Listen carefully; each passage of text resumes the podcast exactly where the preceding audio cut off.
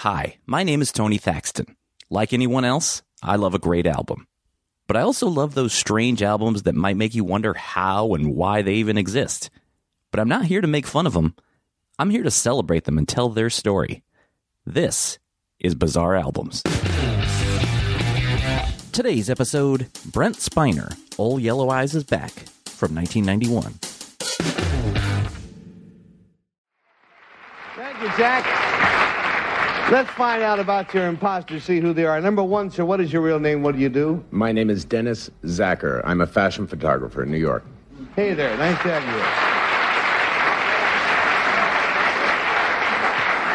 you. Number two, you win some, you lose some. What are you gonna? Uh, what is your real name? What do you do? My name is Brent Mintz. I photograph dogs, ducks, and squirrels. That's from a 1972 episode of To Tell the Truth.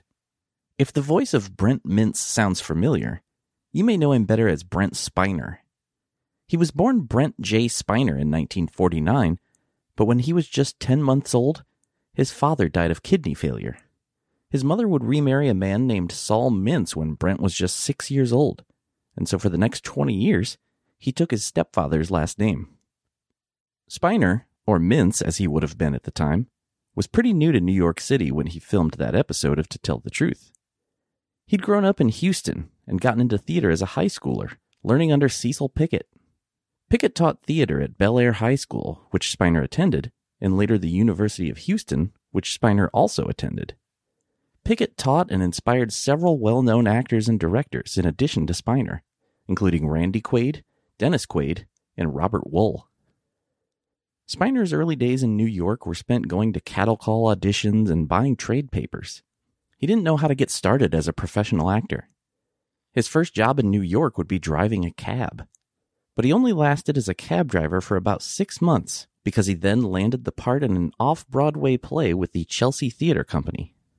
He would spend the next several years on and off Broadway in shows.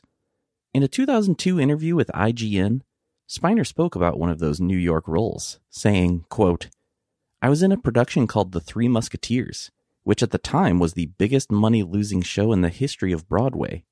I think we ran a week and lost like 12 million bucks.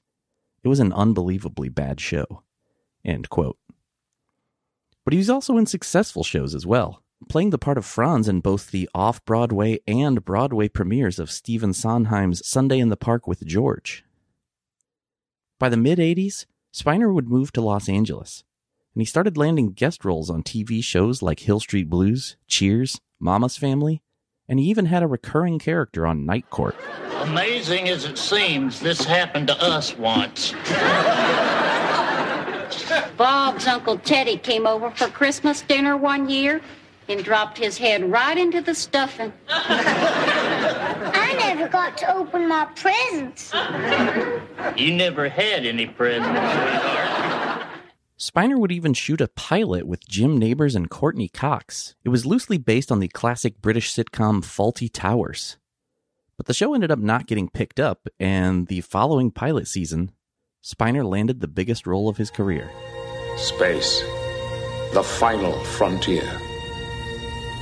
These are the voyages of the Starship Enterprise. Its continuing mission to explore strange new worlds, to seek out new life and new civilizations, to boldly go where no one has gone before. Star Trek The Next Generation premiered on September 28, 1987. Spiner played the role of Lieutenant Commander Data, an android who serves as second officer and operations officer aboard the Federation starship USS Enterprise D, and later the USS Enterprise E. His intelligence, combined with his outsider perspective on humanity, was similar to the role of Spock, played on the original series of Star Trek by past Bizarre Album subject Leonard Nimoy. She changes him to someone he's never been, and then complains he's not like other men. Now, really, I find this most illogical. There was a reference in the pilot, uh, which Gene Roddenberry wrote, uh, referring to Data as Pinocchio. And um, I thought that was a, a really good jumping off point. I mean, that seemed like that was the essence of it. And I spoke to him about it, and he said, "Yeah, he's basically the the little boy who you know wants to be human and wants to be real." And uh, his idea for the thrust of the series was that he will get closer and closer and closer as the years go on, and at the end of it all, he will be as close as you can possibly be to being human, and still not. That's Brent Spiner from the Data and Beyond featurette on the Star Trek The Next Generation Blu ray, talking about how Star Trek creator Gene Roddenberry saw the character of Data. When Spiner took the role, he thought the show would only last for a year, thinking no one could make another Star Trek. Plus, the show would not be on a network, it ran in syndication. He thought it would give him a year of work, he would pay off his debt, and move on with his career. There is a certain degree of random fortune involved. I believe that is why they call it gambling. But how wrong he was. The show was incredibly popular, lasting for 178 episodes over seven seasons. And Spiner would even get the chance to play other characters on the series too.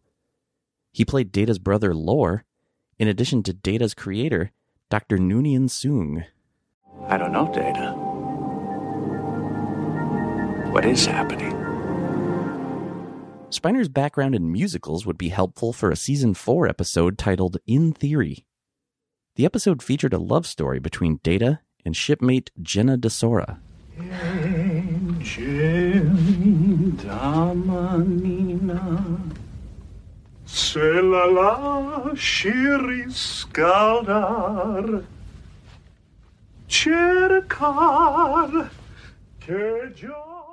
That episode aired on June 3rd, 1991.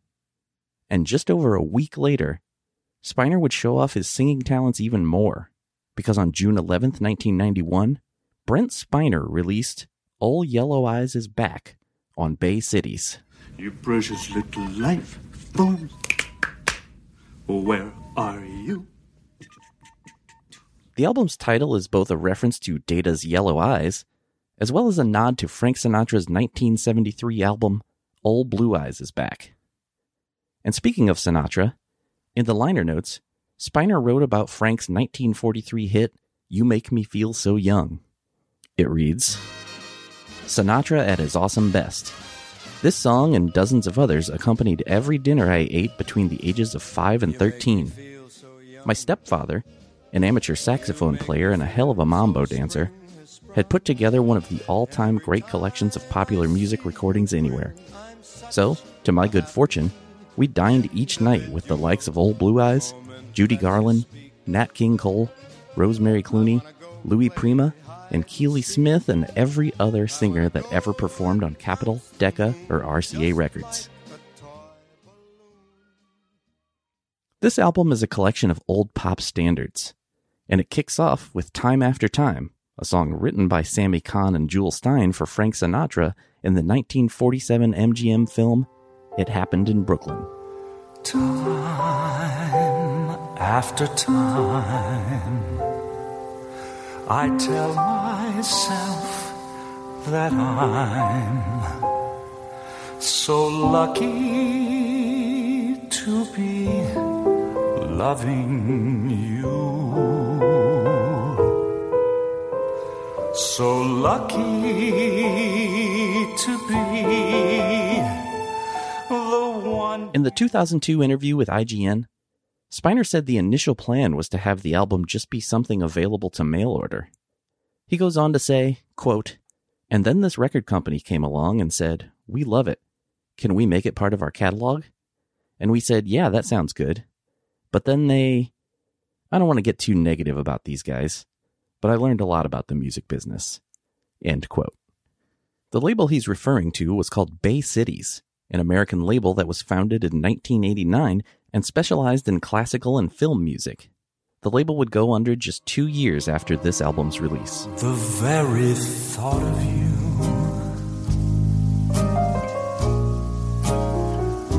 and I forget to the little ordinary things that to do. I'm Another day is here, and you're ready for it. What to wear? Check. Breakfast, lunch, and dinner? Check. Planning for what's next and how to save for it? That's where Bank of America can help. For your financial to-dos, Bank of America has experts ready to help get you closer to your goals. Get started at one of our local financial centers or 24-7 in our mobile banking app. Find a location near you at bankofamerica.com slash talk to us. What would you like the power to do? Mobile banking requires downloading the app and is only available for select devices. Message and data rates may apply. Bank of America and a member FDIC. This episode is brought to you by Shopify. Whether you're selling a little or a lot, Shopify helps you do your thing, however you cha-ching. From the launch your online shop stage, all the way to the we just hit a million orders stage. No matter what stage you're in, Shopify's there to help you grow. Sign up for a $1 per month trial period at shopify.com slash special offer, all lowercase. That's shopify.com slash special offer.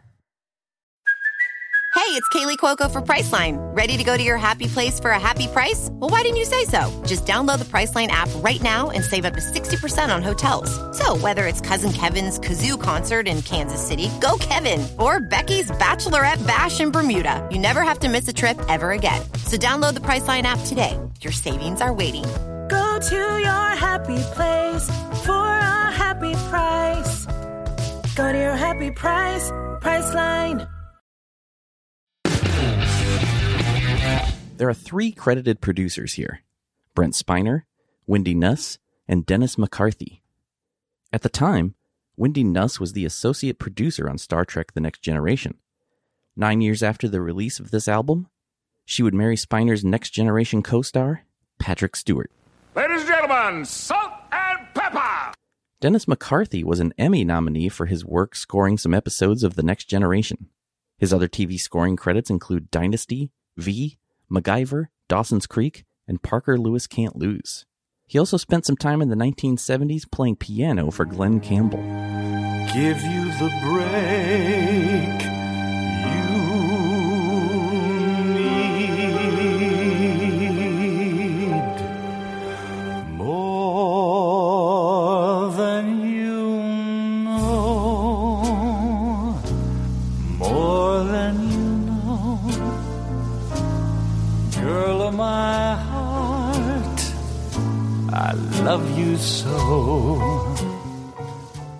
Toot Toot Tootsie is a song I've talked about on the show before. Regis Philbin recorded it on his It's Time for Regis album back in 1968. And 23 years later, Brent Spiner sings his own version. Yesterday I heard a lover sigh. Goodbye, oh me, oh my. Seven times he got aboard his train. And seven times he hurried back to kiss his love again and tell her, Toot toot tootsie goodbye. Don't cry. The choo choo train that takes me away from you. No words can tell how sad it makes me. At the top of the episode, you heard Brent Spiner on To Tell the Truth. Now, you'll hear Spiner sing It's a Sin, parentheses, to tell a lie. For this song, he got four of his next generation co stars to sing with him LeVar Burton, Michael Dorn, Jonathan Frakes, and Patrick Stewart are credited here as the Sunspots, a nod to the Ink Spots, who had recorded this song back in 1959.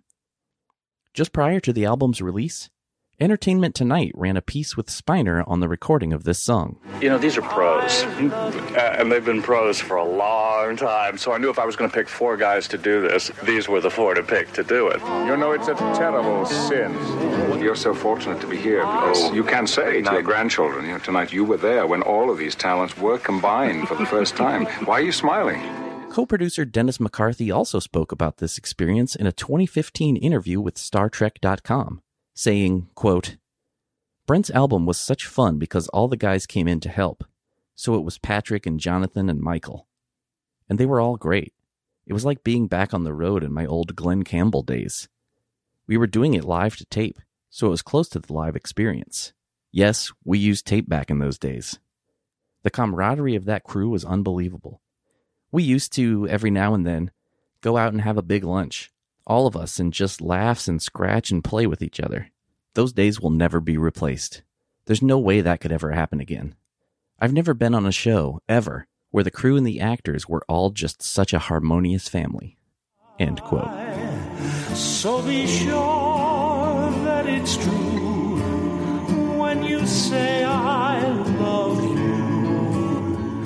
It's a sin to tell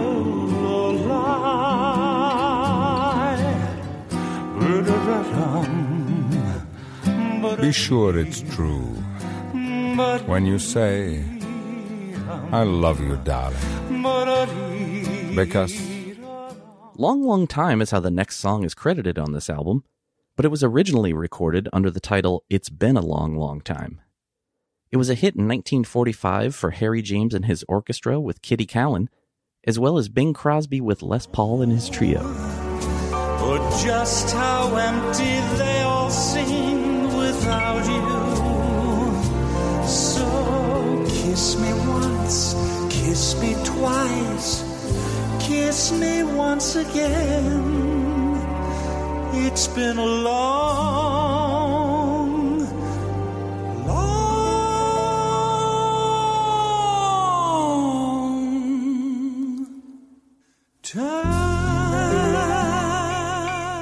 I haven't even gotten into any of the musicians on this album.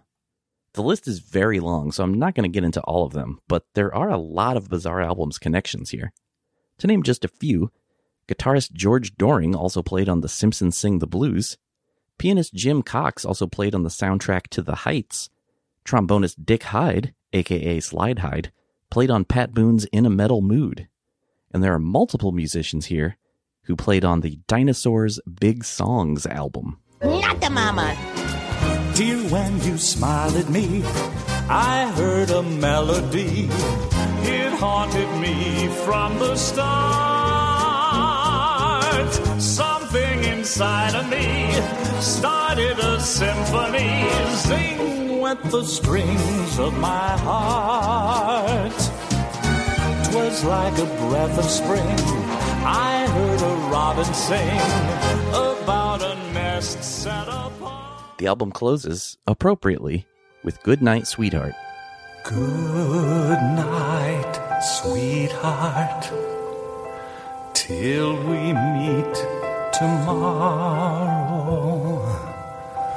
Good night, sweetheart, sleep will banish sorrow.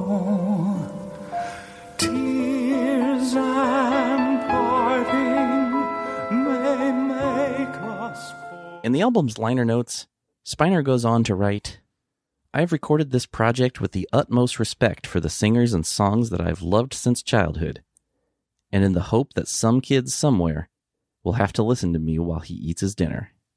Brent Spiner. The album was only ever released on CD and cassette. It would get a reissue in 1994 by a label called Infinite Visions, but it's since been out of print. It is not streaming on Spotify. In the 2002 IGN interview, Spiner was asked about when he would make the follow up to Old Yellow Eyes is Back. He replied, quote, Oh, gee, I don't know. We've talked about maybe doing one, but as I always say, I'll be ready to do it as soon as I'm ready to lose a whole lot more money. End quote. Well, 2010 was the year he was ready to lose that money. He would release an album along with Maude Maggart called Dreamland. But that is for another time. Thank you for listening to Bizarre Albums. If you like the show, please subscribe and leave a review. It helps people find the show. You can also follow the show on Twitter and Instagram at Bizarre Albums, and I'm at Tony Thaxton. You can also like Bizarre Albums on Facebook and visit BizarreAlbums.com. And if you still want more Bizarre Albums in your life, sign up for weekly bonus episodes of Bizarre Singles and more at Patreon.com slash Bizarre Albums.